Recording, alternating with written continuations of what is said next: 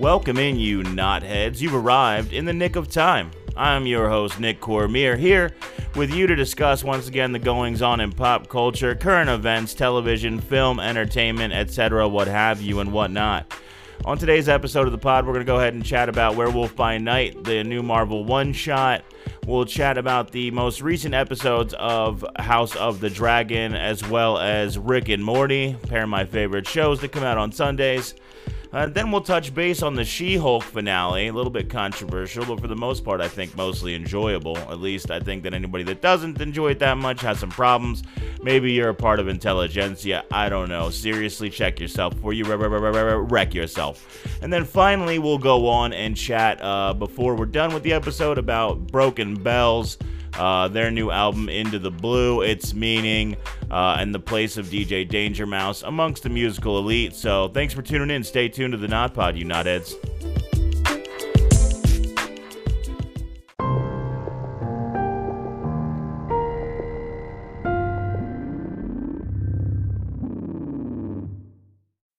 All right, getting right into it, we'll talk about Werewolf by Night, the new Marvel streamer.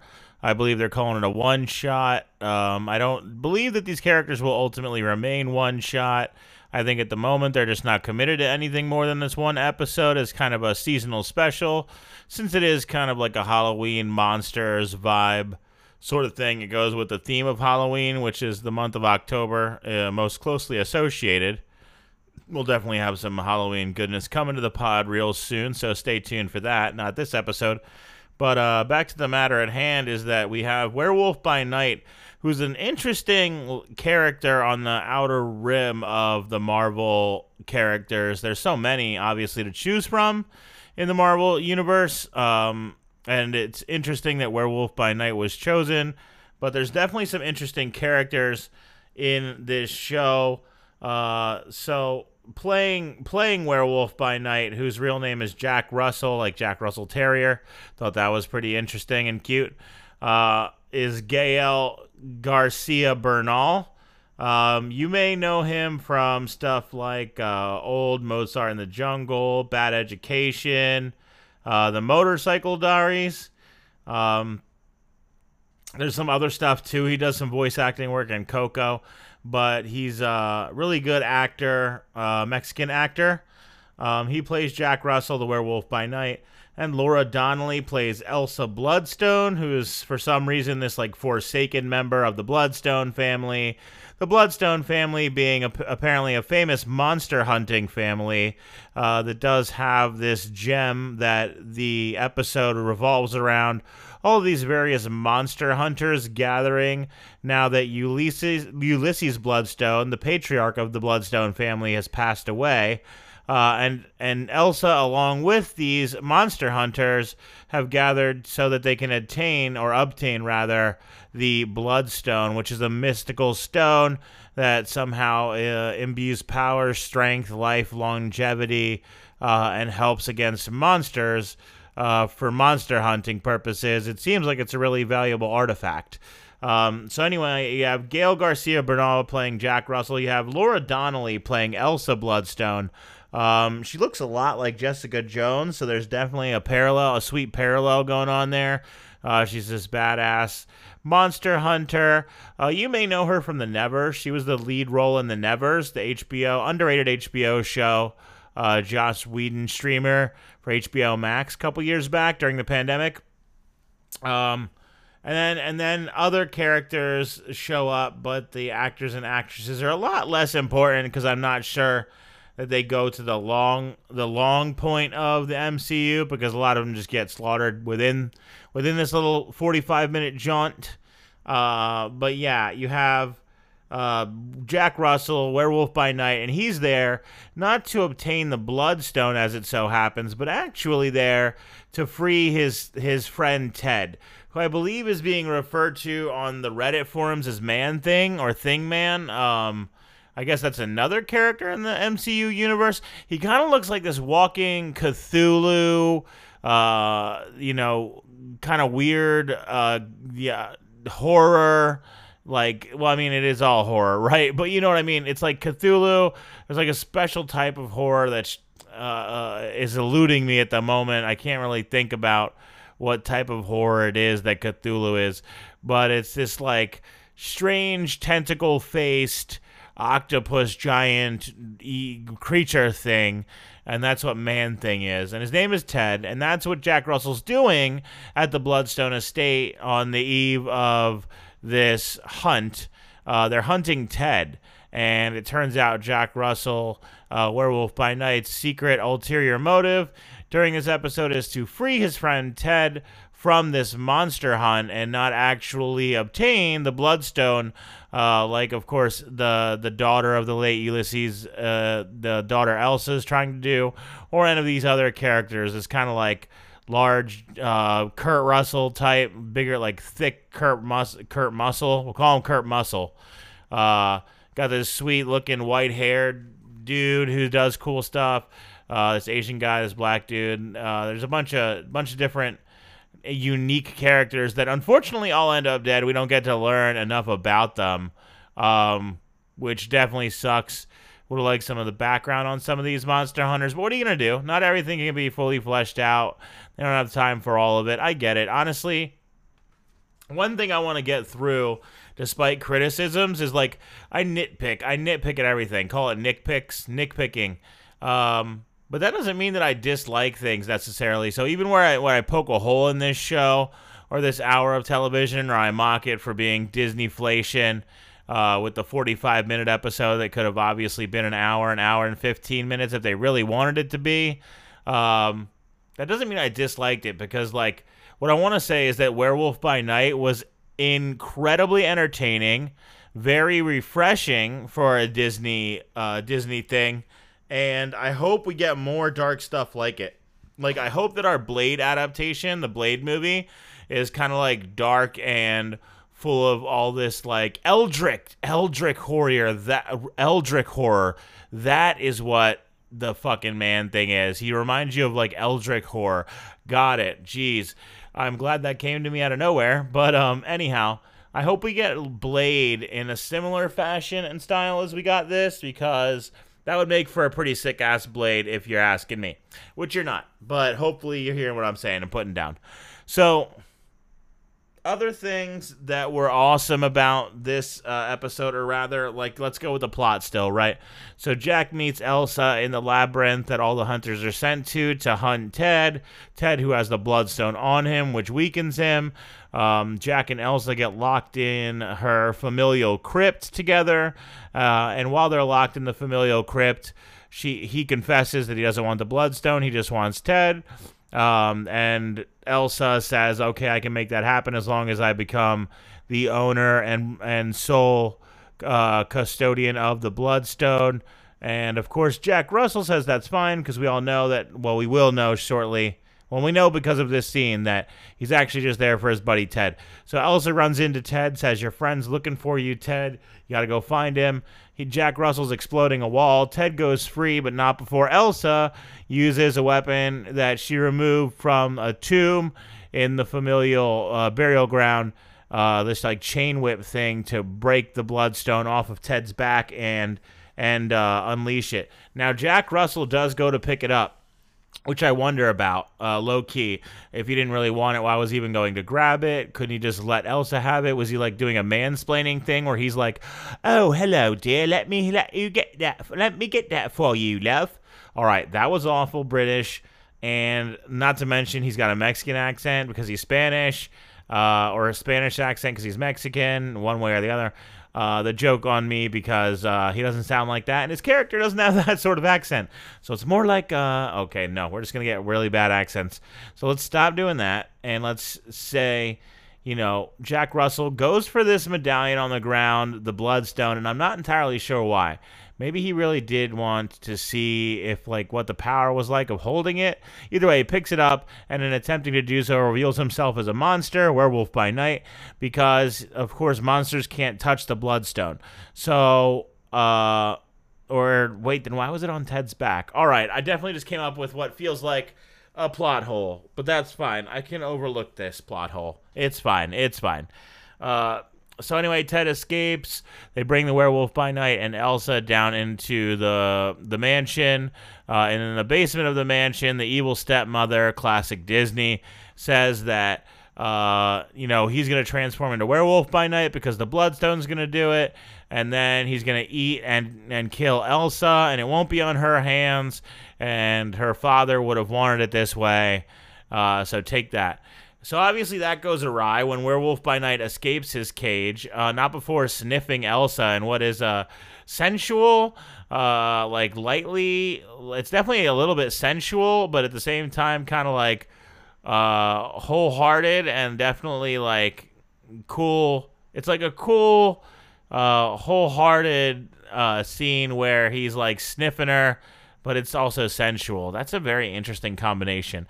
It's a scene where he's like sniffing her so he can remember her when he turns into werewolf by night by her scent, but it's also like um, a wholesome scene because he's just trying to be good, uh, like not a murderer. He's like, I don't want to turn into a werewolf and do bad things uh, which makes you really like this character. I really do like this character a lot. I also like the Elsa Blood, uh, Bloodstone character a lot. They both survive the brawl once they get out of the cage. The stepmother's killed. All the other hunters are killed. All of the. Are there like. Are there TVA agents? What's going on? Who are those like domed agents? I have so many questions. Oh man, maybe there's maybe there's like some low key juice in this one hour one shot that actually has to do with uh, the rest of the greater MCU. I don't know. The acting was great. The the quirkiness was great. The little baby fight scenes were good. Um, I do like the darkness. I love the black and white monochrome uh, cinematography angle of the first 43 minutes or so of the episode. Um, I really, really like it a lot, and I hope we get more of it because it looks so good uh, especially with like 4K cinematography with the cameras we have nowadays. But anyway, Werewolf by Night, I would give it on a scale of 10. I would give it a 9 out of 10. We do use 8.5s and and 9.5s on this scale, but I'll give it a 9 out of 10. It was really highly enjoyable.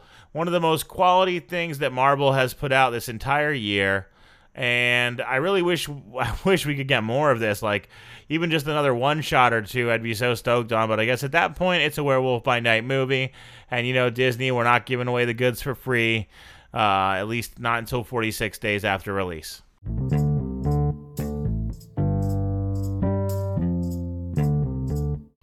All right, let's go ahead and talk about House of the Dragon.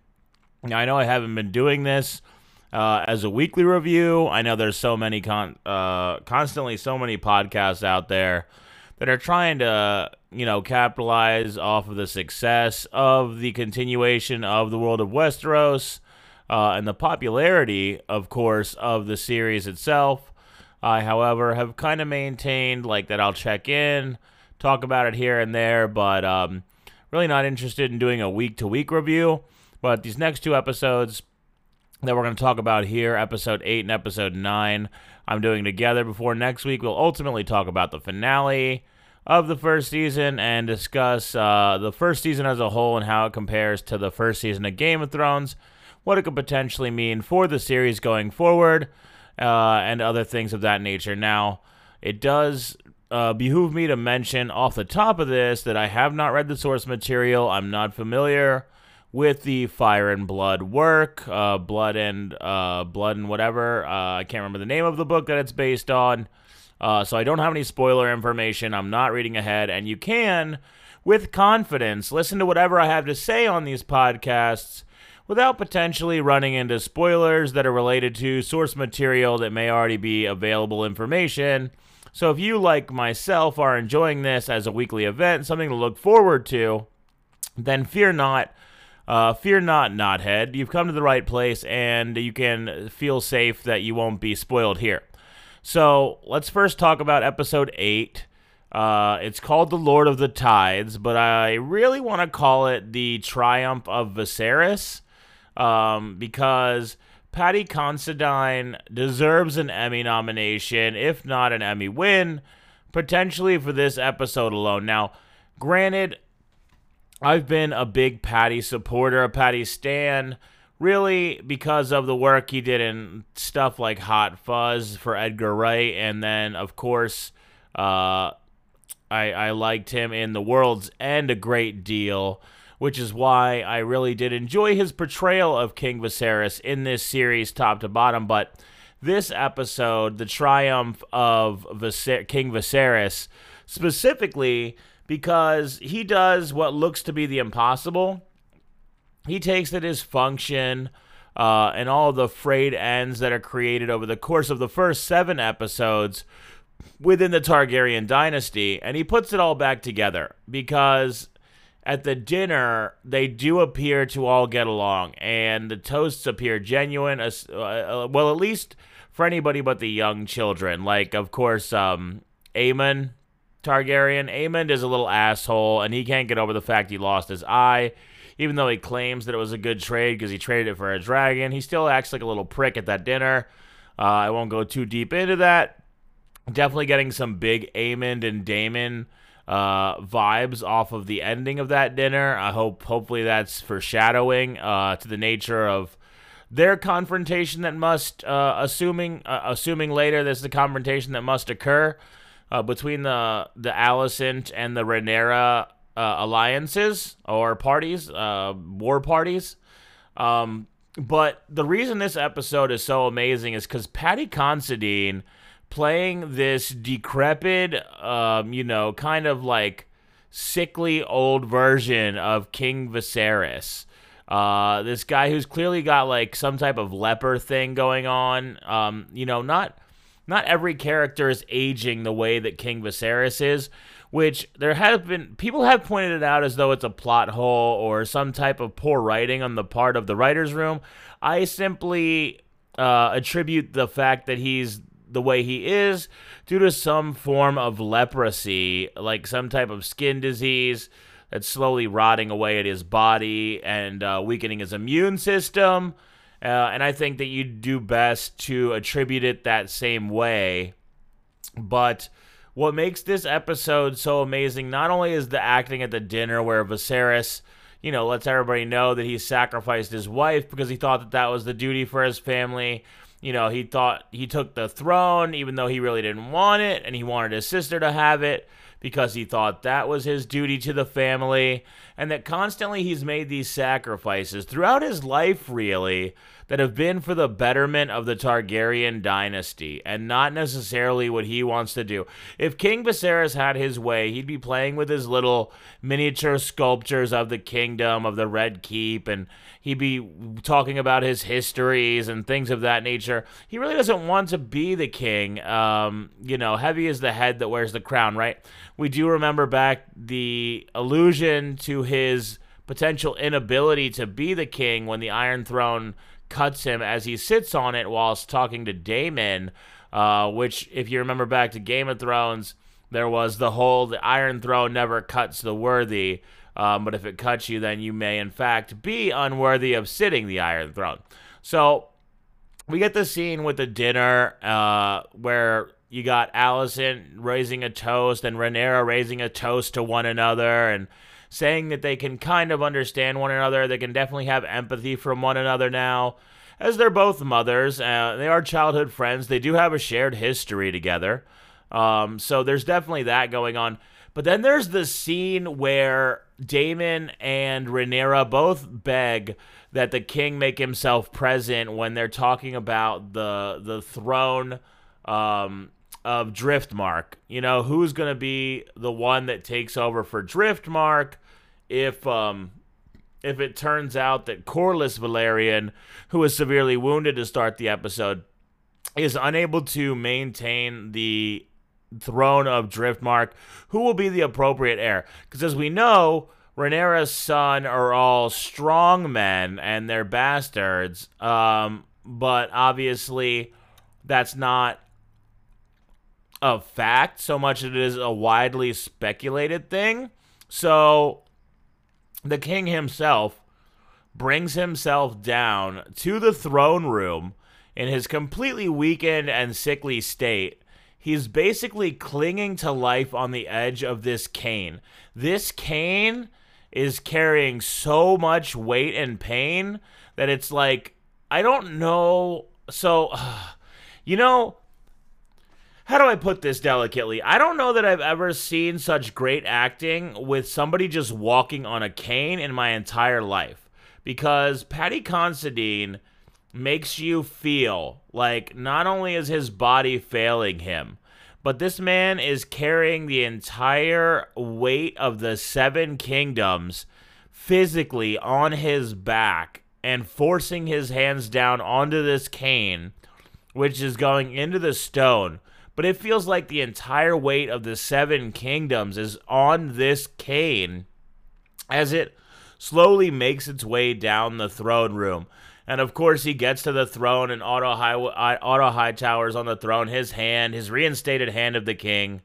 And he says to him, I'll sit the throne today. And it's just so powerful. Um, the way that Paddy delivers the performance as sickly old King Varys. You know, he said that I thought that this succession was already uh, approved. I don't know why we are arguing uh, again against a settled succession. And he's really throwing his weight as the king around. Granted, it's very clear at this point that Alicent and Otto have been getting away with ruling the kingdom in the stead of Viserys as he's kind of slowly rotted away. Uh, but they're pouring him with so much milk, pouring him so full, rather, with milk of the poppy that he's drugged up to high heaven. He doesn't know what's going on. So it's amazing that he decides to stop taking that so he can get a clear frame of mind. It's amazing that he responds to Daemon and Rhaenyra to even appear during that uh, that trial or that that little uh, you know discussion regarding the ascension for Driftmark. Um, but it's even more amazing that the performance that Paddy Constantine gives during that scene is just so freaking powerful I say freaking. Why am I saying freaking? It's my podcast. So fucking powerful, man. And uh, yeah, I just really want to sell out 100% for this episode. Now, it was a real. I guess it was just a really phenomenal. Uh, it was like borderline transcendent performance for Paddy Considine, and I really do hope that they at least give him a nomination. I don't know if he gets a win uh, for that performance, but I certainly want a nomination because in memoriam, memoriam, this is like I said, the episode title should have been "The Triumph of King Viserys" because he gets what he wants.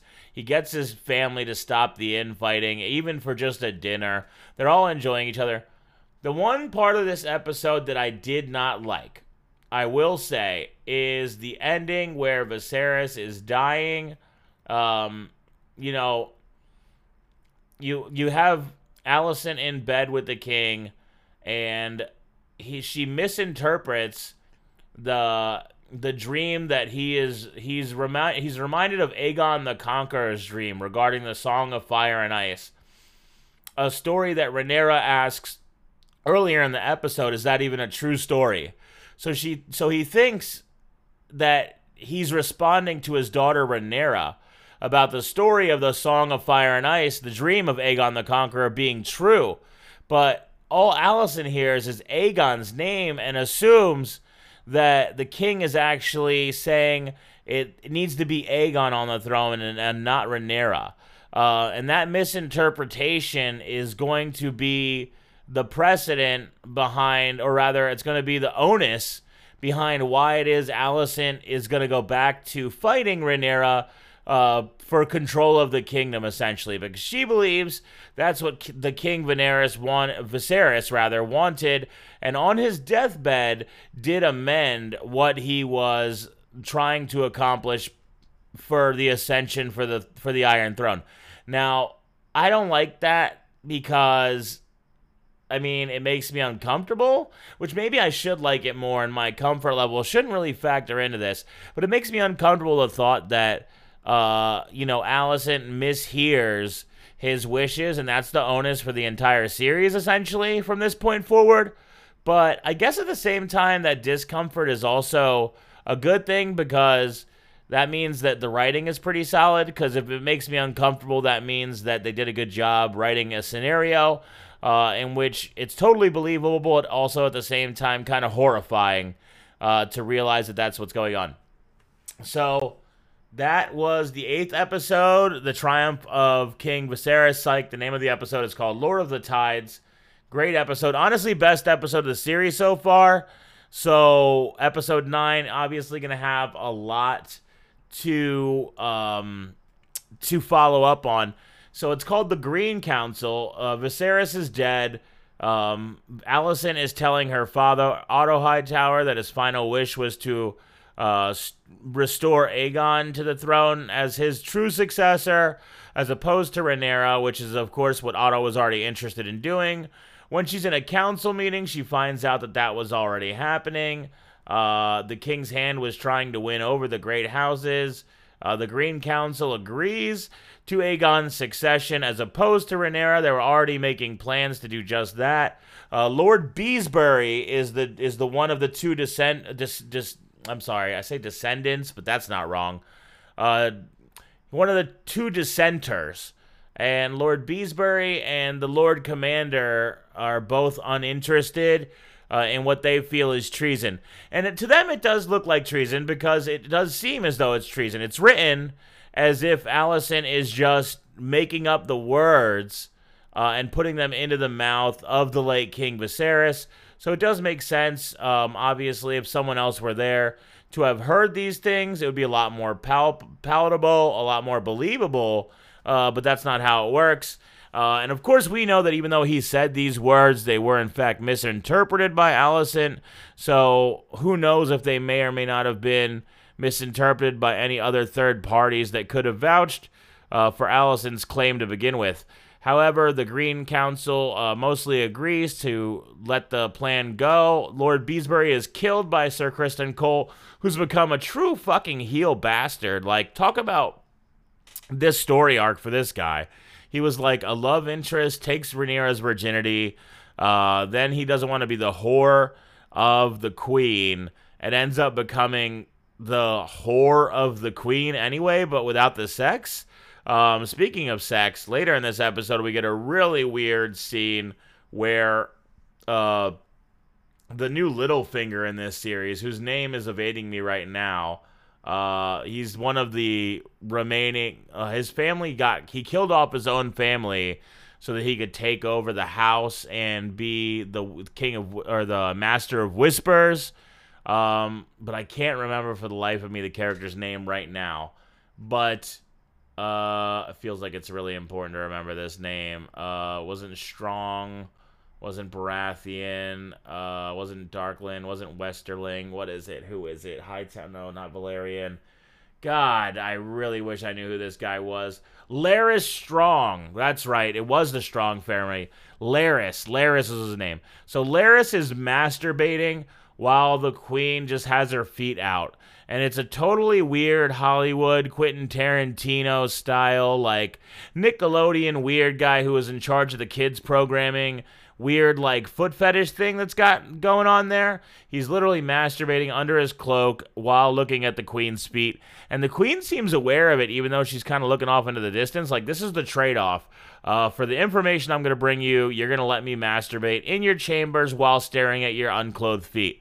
It's super weird. I'm not really entirely sure how it fits. Uh, I'm not sure if it's necessary. It's a little bit it's a little bit much. I'm not going to lie. I'm not a foot fetish guy myself. I don't mean to shame you if you are. I just don't know where this kind of fits into the Game of Thrones show. Uh, you know, maybe they could have done some weird like allusions to them actually having full on sex or some weird stuff. I don't know. It just feels super weird. He's literally jerking off under his cloak while staring at the queen's feet and it made me feel super uncomfortable. Maybe it's meant to do so, but uh, it, it was a it was a feel bad. Meanwhile, um, uh, meanwhile, the Kingsguard has been told that uh, Princess Rhaenys, Rhaenys Velaryon, uh, she's to be kept locked in her room while she decides about Alicent's proposal to potentially betray Rhaenyra's claim and her brother's last wishes to join the claim for Aegon. Uh, they won't let her out of her room. she gets escorted out of her room by one of the true King's Guard, uh, who is still loyal to the king and his final wishes. So, um, what happens is Sir Erryk smuggles her out, and while doing so, um, the dragon Meleys is freed, which is, of course, the dragon that um, Rhaenys uh, is is in command of. She's a dragon rider to Meleys. Uh, and Meleys comes up through the dragon pit while they're trying to crown Aegon. Uh, through comes up through the floor, causing chaos, killing some folks. But there's a moment at the end of the episode where Rhaenys could have said Dracarys and lit Aegon and Alicent and Otto Hightower and killed all these bastards in one fell swoop. Honestly, I was I was hoping she would say it and they would pull some Deus ex machina where they somehow all survived. Uh, but I just wanted to see them all burn. Uh, I guess you can't get four more seasons of House of Dragon. If you have the dragon pop out of the floor of the house and start roasting the queen, regent, the future king, the hand of the king, you start roasting everybody. Suddenly there's nobody left uh, to do this television show. So I get why they didn't do it, but damn was I hoping that she would just say Dracarys, and that would be Rhaenys, kind of like doing something. But then it would be a thing, I guess, between her and Rhaenyra over who deserves the throne. Honestly, that'd have been fine by me too, because uh, you know Alicent's an idiot, Aemond is a piece of shit, Aegon is an idiot, uh, Criston Cole's a bastard, and Otto Hightower deserves to die with crabs eating the flesh off of his body. So, while episode 9 was pretty good going into the finale, it wasn't quite the penultimate episode that classic Game of Thrones seasons have had. I did enjoy episode 8, Lord of the Tides, a great deal better than the Green Council. But next week is the season finale of House of the Dragon. Uh, it's called The Black Queen. We don't have any information. I haven't looked at the preview, so I don't know what's supposed to happen in it, what it looks like, what might happen.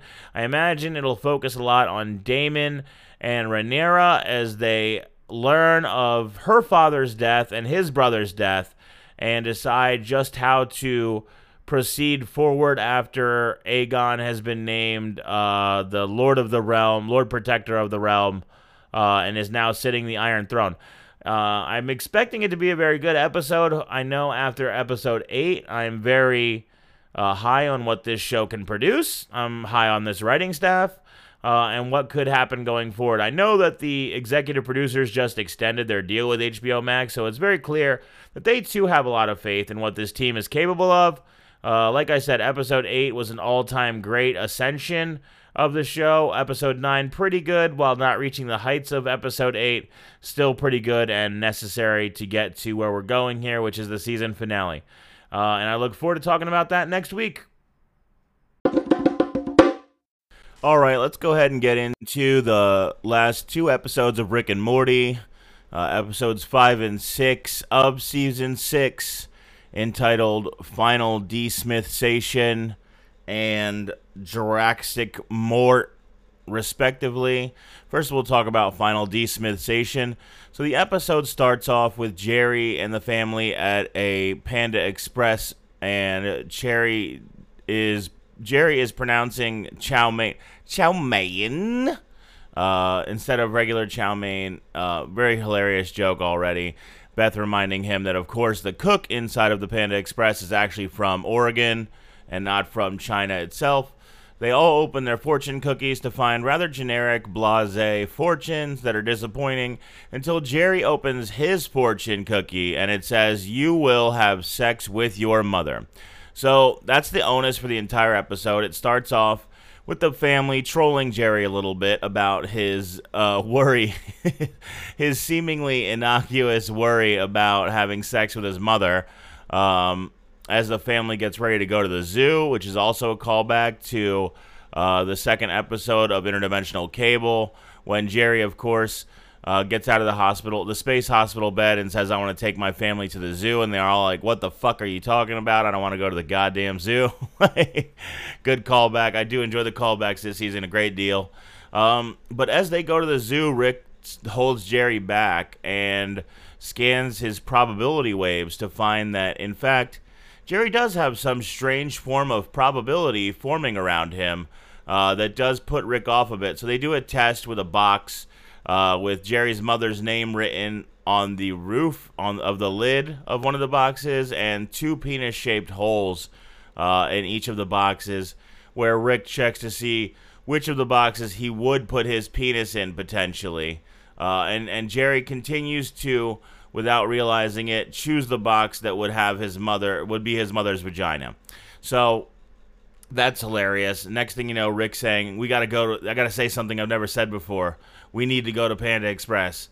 So they go to Panda Express, and a shootout commences between the Panda Express employees, who apparently are dealing meth out of the back of the kitchen, uh, and not have don't have anything to do with the actual fortune cookies. Uh, the fortune cookies were produced by a company called Fortune 500, which, of course, is a, a joke and hilarious regarding the stock market. Um, Rick and Jerry go undercover at the company Fortune 500 to find that this woman who's impersonating Gwyneth Paltrow, uh, who rushes her vagina across uh, Chinese some special grass every day to make sure it's beautiful. Uh, her pussy is super clean. She got a powerful and clean pussy. Uh, that that that was a great joke too, because I know like uh, Gwyneth Paltrow has a company called Goop, and like it's basically the big this big scam, but people get into it and they're like devout followers and whatnot. But anyway, this Gwyneth Paltrow character has found a space alien who's able to like control fate, uh, or somehow has an intestinal disease. Uh, Rick explains it like gravity that this monster can pull things that wouldn't happen, the unreal towards the real, or the unimaginable towards reality. Um, so, because of a digestive issue, look, sometimes Rick and Morty science isn't really going to be as sensical as other times, and this is one of those times where it doesn't make any sense. There's just a, a beast out there, an alien species that controls fate. Why Rick has never gone looking for one of these before. I won't know, but he does want to capture it instead of just destroy it. Jerry says, Can we blow up the building? And Rick says, No, I've got to have it. So, through a series of um, spying and infiltrating the company and Inspector Gadget style bits where Rick is once again using you know, like an electronic eye that acts as a periscope, or he has all these extensions coming out of his bodies with buzz saws and blades and katanas and other stuff on them. They enter and they go through the facility. Meanwhile, they face off against security who's eating emergency fortunes. Uh, who like say you will have luck in a fight, and suddenly like all of Rick's weapons are disarmed and he can't use them properly. So that's pretty cool element of this episode is that the fortunes are doing all this weird stuff. Like this one guy only shoots headshots, so when Rick gets behind him and starts aiming at his uh, squad mates, all of the squad mates get killed really fast and they have generic sounding names Dave C, Dave N, Dave M, Jerry, Johnny. Oh no. I thought that was another good joke about the generic name of some people in the service because, you know, some people in the service are a little bit of an egghead. Um, but anyhow, the the episode ends finally with Jerry's mother showing up at the penultimate moment. Gwyneth Paltrow character brought in Jerry's mom so that Jerry could fuck her because apparently if you have an unresolved fortune, you're basically immortal. Uh, until your fortune does come true, you can't be killed. Uh, which is why at one point in the episode, Rick is using Jerry as a human shield against bullets. And then as Jerry runs away from him in, in the final showdown, Rick is like, Jerry, come back and block bullets because he hasn't resolved the fortune of fucking his mother yet. So he's, of course, still invincible. Um, but that's super funny. This episode was like all time classic to me. Like this is up there with like the crazy one-off adventures that you've seen previously. This is like Pickle Rick on crack to me. That's how I feel about it. It's an insulated adventure. It's just starring Rick and Jerry. This episode doesn't have more Morty, doesn't have Summer, doesn't have Beth uh, until like the post-credit scene uh, and and during the beginning of the episode but I would give this a nine uh, and a half out of ten schmeckles. It's it may be my favorite episode of the season so far. Uh, I thought it was absolutely fantastic. And then we're gonna get a six week break for Rick and Morty until November twentieth. So we won't have these reviews on the podcast for the next couple episodes as they take a mid season break, which has become more and more popular over the past year or so with all of these shows. So it's unsurprising that Rick and Morty has decided to split it up a little bit as well. Uh, give them more time to push out season seven, probably closer to fall of next year. Um, but anyhow, the next episode, uh, episode six, season six, is called Jurassic Mort. Um, it starts immediately dealing with the television newscaster who's mentioning the rift in space. So we're immediately touching on the canonical again after having not touched on it for most of the season, uh, aside from the beginning, um, and some references to the lack of portal travel.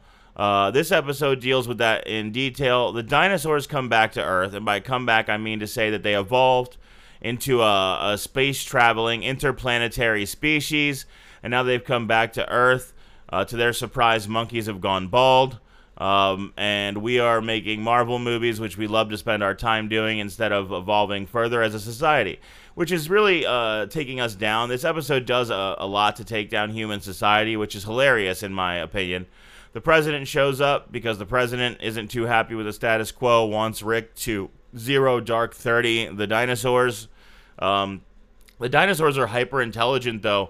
They offer to fix the portal rift for Rick, which he says he doesn't want to have happen because, quote, he can do it himself and it has a totally canonical place. He's going to do something with it it's kind of a made a joke in that they're saying it's there for a reason. We're gonna work with it. We're gonna work with it. But then, of course, by the end of the episode, the dinosaurs have restored portal travel, or rather, uh, they have healed the inner interdimensional rift, so it's no longer in existence. And then, of course, uh, Rick does fix the portal gun by the end of the episode, not to be confused with the portal pistol that the dinosaurs offer him, which is, of course, the same thing as a portal gun, except no green swirly inside. You can actually see where you're going. Uh, Rick didn't like that. Uh, quote Doctor Manhattan bullshit, high road bullshit. When they when they say when he teleported the dinosaurs teleported Rick and Morty back to his garage uh, after an encounter, a defiant encounter between the two. Um, but yeah, so it turns out the dinosaurs go to these planets and meteors follow them and impact the planet and cause um, devastation, uh, of uh, a planetary devastation type situation. So uh, they left our planet, which is why humans were able to evolve. But now they've come back, and the meteor is chasing them. Rick discovers this by going to other planets that they've been to previously, where all of their ancestors are extinct, uh, and the species that are left with dinosaur bones are trying to figure out exactly what those creatures were and what they did. Some of them think they were giant soup eaters. Some of them think they were shredding on skateboards, which is also hilarious because in the post uh, post episode credits, uh, the the dinosaurs do go to a planet and start skating. They're like, I'm gonna do a 50-50 to a Christ air into a like they're doing skateboarding tricks as dinosaurs. It's it's quite hilarious. Um, this episode does uh, heal the the the portal pistol issue. So now uh, Rick saying that there was a canonical issue why he didn't heal the rift, and he could have done the portal uh, fixing of the portal gun at any time. Now he's been forced into it. The portal gun is fixed, uh, and there's no more issues. If they want to go interdimensionally hopping, they can do so. If there's something they want to flesh out with the canon over the back half of the season, they can do so. Uh, I wonder what that means for Evil Morty. Is Evil Morty closed off behind the rift? Because he obviously made it outside of the central finite curve he's got those golden portals, whereas Rick is still working with the green portals. Um, I do wonder how that works. But then again, the the portal pistol was like kind of pink on the edges, so it was like an, yet another color of portal. And I know people really pay attention to the color of portal, like that's some type of thing that's uh, gonna potentially glean some information from that. But I don't think that it's. I'm starting to think it might not matter what the colors of the portal are so much. Uh, could still be wrong on that. Obviously, the blue portal is not interdimensional, but just like spatial travel through the same universe, teleportation. So maybe the pistol, I don't know, maybe the colors still do matter. It's tough. Anyway, Jurassic Mort, I'd give this eight and a half schmeckles. Very good episode. Not my favorite, but still very, very strong. The season uh, remains one of the best seasons of Rick and Morty, if not my favorite personally. I only came in during season four, so it's easily the best season since I began watching. Uh, but season two does stand tall amongst all of the seasons, so it is hard to go against that. But season six of Rick and Morty, if you haven't checked it out, it's available to purchase on iTunes. I suggest doing it. I think it's worth it. I promise you'll spend 25 bucks on much more worthless shit.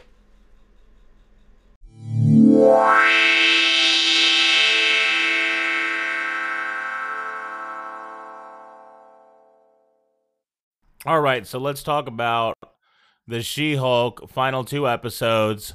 The finale of the series kind of wrap up the series as a whole. Again, since we don't talk about this stuff episode to episode for the most part, which may be something I'll change in future formats. I don't know. I kind of want to just roll with the show as I feel like it should go. I don't want to be doing an episode to episode review. Then I'm just like every other podcast out there. But I would like to talk about the final two episodes in which Jen Walters does sleep with Matt Murdock, aka Daredevil. Kind of learns to do a little bit of superheroing with him.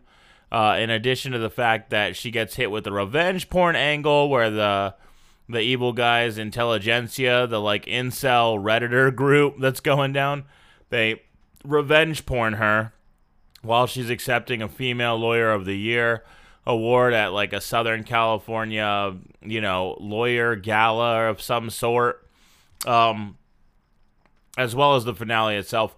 So, a lot of people liked the Daredevil episode, and that's not surprising. There's this leapfrog guy, and he's like not using the suit that he was given appropriately. So, She Hulk is forced into suing the man who makes her super suit, and I suppose Matt Murdock's as well. Um, and when it comes down to it, this guy is an idiot that she's actually defending, uh, or rather using to uh, uh, representing in his lawsuit. And he admits to the court that he had not used uh, the instructions that were given to him regarding this suit. So it's his own fault. It's just uh, misuse of property, no patent issue, no issue with construction or uh, with the actual superhero costume itself for the guy named Leapfrog. Next thing you know, um, it's it, it cuts to uh, She-Hulk and and Matt Murdock and Dare as Daredevil, and they're going into this gang hideout, and she's smashing stuff, and he's stealthing stuff, doing his hallway bit where he's fucking people up in a hallway, and it's all great and it's all dandy. Next thing you know, Daredevil's doing a walk of shame out of the She Hulk apartment. I think that's hilarious. That was a funny scene. A lot of people seem to like this episode. Um, the revenge porn angle is really interesting because obviously, if you got female friends, you got daughters, you got sisters, you know, you got cousins. You know, we live in a time where revenge porn's a real thing. So you you have some lovely lady that's willing to let you you know, video photograph, video photograph, you know, what the fuck am I, 90 years old? They let you take a selfie, little video, so that you can have something for later, a little memento, a little private time action, a little hands on, forget about it. And then you go and get revenge on them when you break up by releasing that, whether it's on Pornhub or some other fucking website where you're an asshole and you're like, look, here's the ex girlfriend, look how I, you know, did all this sexual stuff with her, and now I'm releasing it for the world to see, even though they, of course, never had the intention that that would be broadly or widely shared.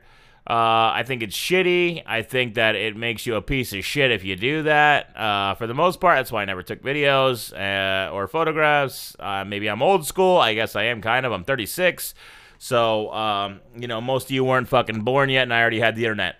But, um, I guess what I'm trying to say is there's definitely some realism to this whole revenge porn angle that the episode ends on, which sets up the finale. So Jen Walters is now in the Department of Damage Control. They have to release her because she's been arrested. She's fired from her job, which I don't know if I totally understand because all things considered, you'd think they'd stand behind her considering the revenge porn angle, but okay, whatever. So she goes to Emil Blonsky's getaway retreat where she finds her friends have found the group Intelligencia or incel agenda. That's more like incel agencia. Uh, they're all there at the retreat so they can use Emil Blonsky, who has transformed himself into the abomination strictly for a public speaking event, for a paid fee that he's going to do. He's going to like be a life coach for these incels who have serious issues. And um, Jen is not happy about that, but then all of a sudden Titania busts through the wall and Hulk busts through the roof and all this shit is going on and and She-Hulk, you know, completely smashes and destroys the fourth wall saying like, "Why the fuck is all this you know, ham fisted shit in my show. I don't need all this. This is too much. This is extra. I don't know why we're doing this. Which, frankly, I agreed with, and I'm kind of happy they kind of broke that up because it was looking like a fucking really sloppy finale for this series. So she, like, comes out of the, you know, Disney main menu for Disney Plus and goes into assembled so she can, like, get to the Marvel Cinematic Studios, go to the backstage to find Kevin, who, of course, turns out not to be Kevin Feige, but instead a robot with the uh, initials K E V I N, which stands for some ridiculous thing that I don't want to think about right now. Honestly, it's like, uh, cool, you nerd. Um, I don't really care for the anagram that you're doing here. But the point is, is that artificial intelligence is apparently in charge of the Marvel Cinematic Universe and all the storyline decisions within it all because of an algorithm. Spoiler alert, the whole fucking world is ruled by algorithms. Make me nauseous, make me vomit.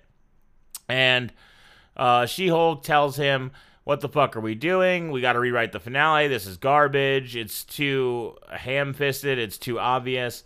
Uh, and, and the artificial intelligence reluctantly agrees. So they go back to the show, and uh, Phelps, who is the Hulk King, uh, has been arrested. Blonsky's been taken back into custody for violating the conditions of his parole, which included not transforming into the abomination. Um, Murdock is with the family, is with the Walters family, and they're enjoying like a Sunday picnic. So I guess maybe they're like dating each other now. I don't know. I'm cool with it. I don't know if everybody else is. It seems like most people are cool with the Daredevil Jen Walters pairing, and it only seems natural. They're superheroes, they're lawyers. Uh, it feels like they're a natural pairing with one another. And she does make a reference in the episode to smashing things, including Matt Murdock, and she winks at the camera. I think it's a cute wall break. Some people are incels on Reddit and they're just going crazy.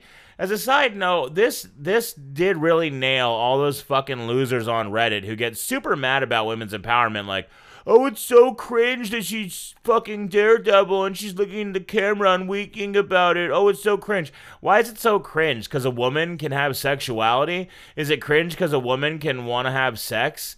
Because women fuck too, you nerd? Why the fuck are you so up, up a woman's ass for wanting to have the same sexual desires as any other human being? I hate that shit. That shit really bothers me. And if that's your opinion and you're listening to my podcast, turn me the fuck off. I don't even want your listen. I don't want your view on Spotify. I don't want it. If you're one of those incel fucking jerk offs who can't take a joke, if you're one of the people that this show is poignantly pointing at uh, and laughing at, and you're sitting here still getting angry about it, I feel bad for you. I just have pity for you, and I hope that you get your life turned around. Because seriously, it's not a way to live your life to be a piece of shit that's telling women they can't have the same interactions and feelings, sexual or not, that men can have. And you should have a problem with yourself for thinking that you're right. Uh, so I'll end that side note. They're having a picnic with the Walters family when, of course, Bruce Banner shows up with his son, Skaar, who comes from Sakaar, which uh, I I mean, I don't okay, I don't read the source material for this stuff, but did somebody really just miss a letter in the spelling of Sakaar and they and they spelled scar like that might be one of the dumbest named characters I've ever seen in the history of naming characters. And I don't mean just the Marvel Cinematic Universe. I don't mean just like Marvel Comics. I mean in the history of named characters. The fact that your son from Sakaar is named Skaar. Like, come the fuck on. What kind of JV shit is this? Who the fuck is the junior varsity comic book writer who came up with this dumb shit? I think it's really stupid. Anyway, Jennifer Walters regains her job, uh, and then the mid-credit scene, Wong breaks out Blonsky and takes him to Kamar-Taj, uh, presumably for that uh, show they're doing with the the bad guys. They got like uh, the Wat or not the Wasp. They got Ghost back and like the Taskmaster back and uh, Red the Red Shield guy from Black Widow uh, is back and it's like the bad guy. It's the Marvel's version of like the Suicide Squad, right? Uh, and presumably Abomination will be the Hulk member of that squad. Uh, and of course, we'll all laugh and enjoy that film as well. But as far as She Hulk goes, I give it a hearty seven out of ten. It was a pretty good series. It wasn't great. It didn't have it did have its moments. I enjoyed it very much. Thought it was very funny. I enjoyed the comic effort. I enjoyed that Marvel's trying to stretch the boundaries of the genres they're willing to attempt. Because if you're going to be Marvel and you're going to put out as much content as you're putting out, you've got to stretch the boundaries. Have more Werewolf by Night. Have more She Hulk. Have stuff that isn't always the same formulaic show over and over again with a different superhero involved so that people don't get bored. If they're going to support your brand, they want to support your brand because it's very it has a nice variety of things. I don't go to the grocery store and say I like bread, so I buy 16 different loaves of bread that have different. No, I I, I buy the bread, I buy the the spinach, I buy the yogurt, I buy the fruit, I buy the chips, I buy the frozen goods, I buy the baked goods. Like, you know, I buy all the different things that I like at the grocery store because I like variety and people like to chew on variety. And I like to chew on variety of shows and, and films as well. So I hope that Marvel keeps taking these big swings because more often than not, they'll end up like Werewolf by Night and not like, uh, well, I've, I've enjoyed most of the swings they've taken. So just keep going, Marvel. You're doing your thing.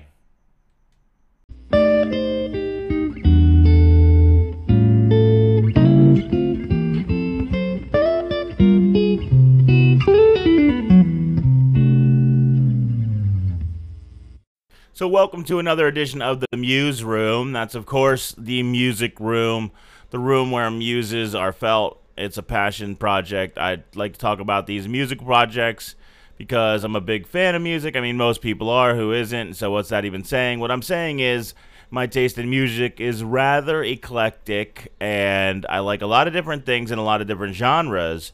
So, when you step into the Muse Room, you're bound to find something interesting I'm only going to be talking about really good music, really good pieces of music, things, uh, things like that that will tickle your eardrums with lyrical ear come.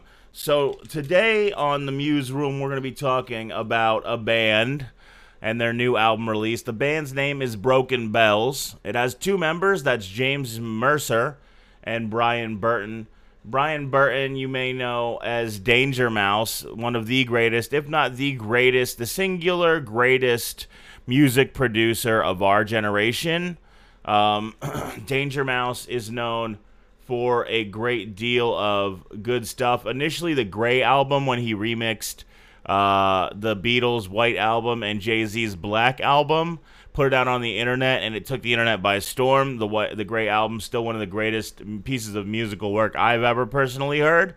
Uh, then, of course, he was responsible for uh, Demon Days, one of the great, if not the greatest, Gorillaz album ever produced. Uh, then there was the MF Doom Danger Doom collaboration, uh, The Mouse and the Mask. Uh, he was a part of Gnarls Barkley with CeeLo Green.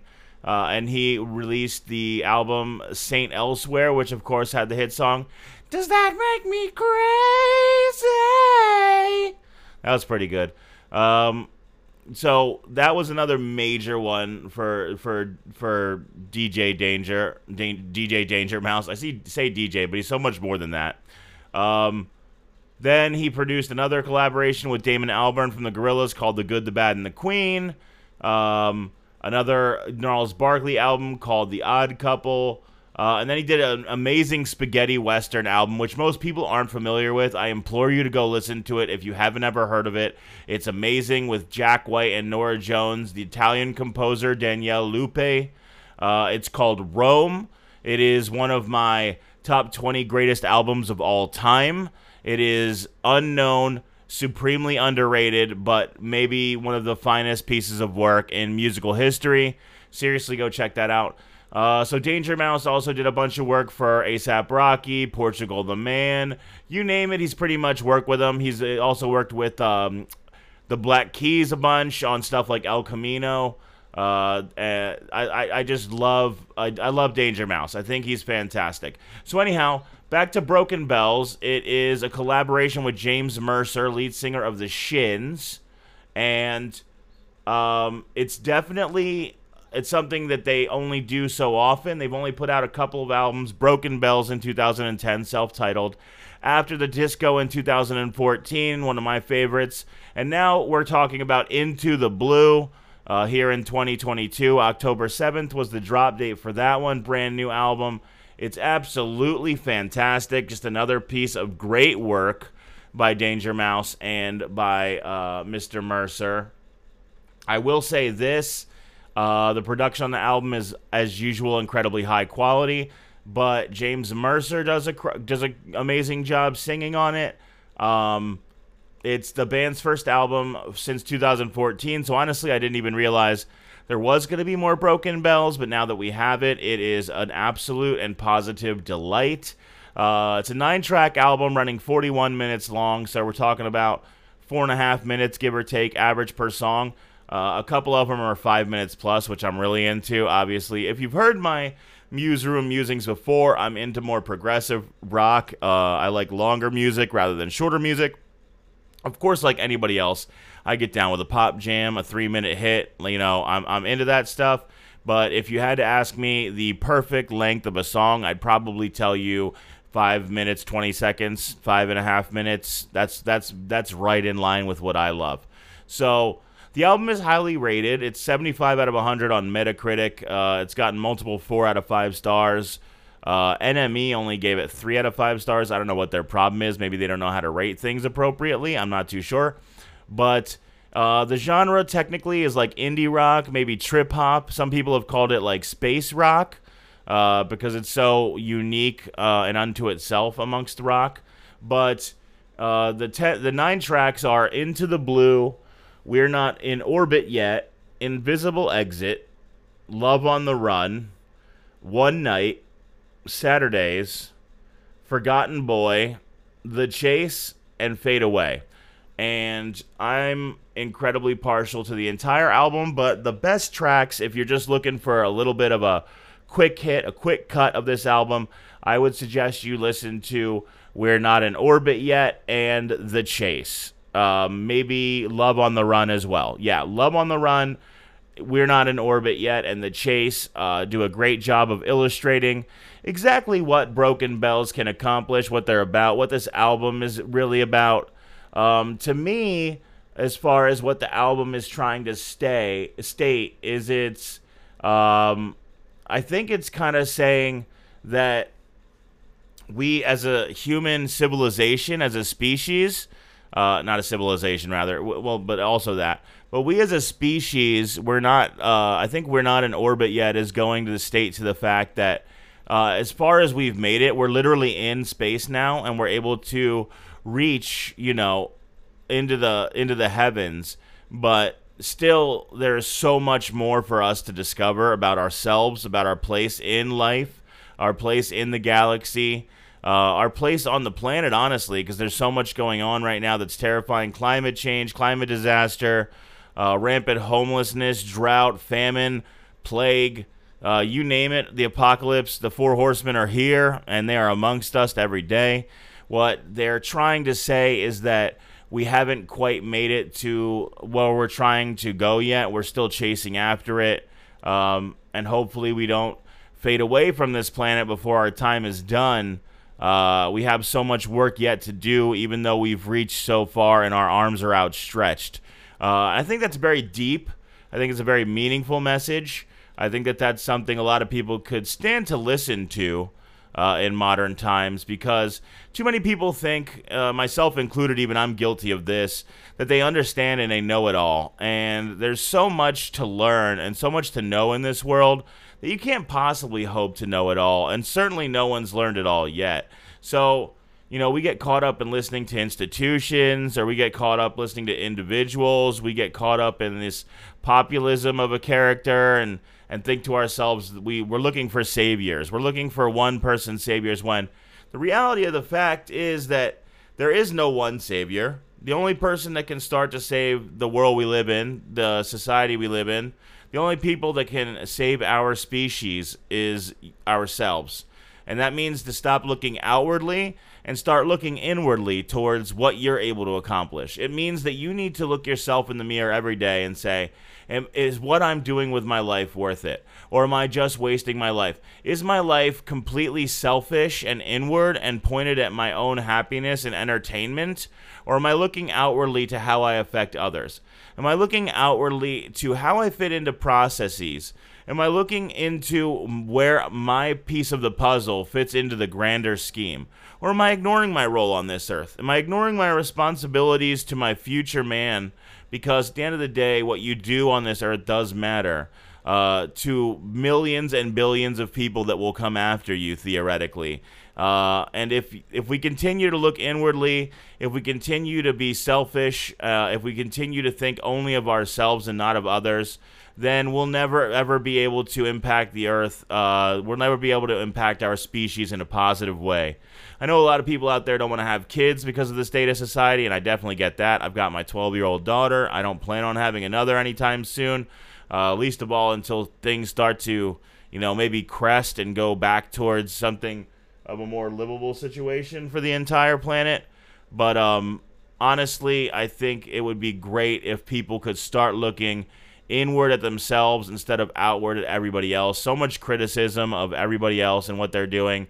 It's got people feeling uh, just de- not a, they're not associated with anything. They feel desensitized to the world. Um, and I know it's hard, but you have to start looking inwardly at yourself and asking, how can I make things better? Uh, and then start holding your fellow human beings to those same standards and accountability. That's what it takes. Look inside yourself, look in the mirror, and go look uh, no Michael Jackson jokes here. Just look in the man in the mirror and ask yourself uh, Have you launched yourself to orbit? Are you already gone? Are you already too far gone? Or can you be brought back down to Earth? Because we need you down here. So that's what I think the theme of the album Into the Blue by Broken Bells is about. Shout out my buddy Jamie Davenport, Anthony Davenport III. I miss you, bro. I know you'll probably never listen to this, but I think about you all the time especially when uh, especially when specifically talking about music. Love you, bro.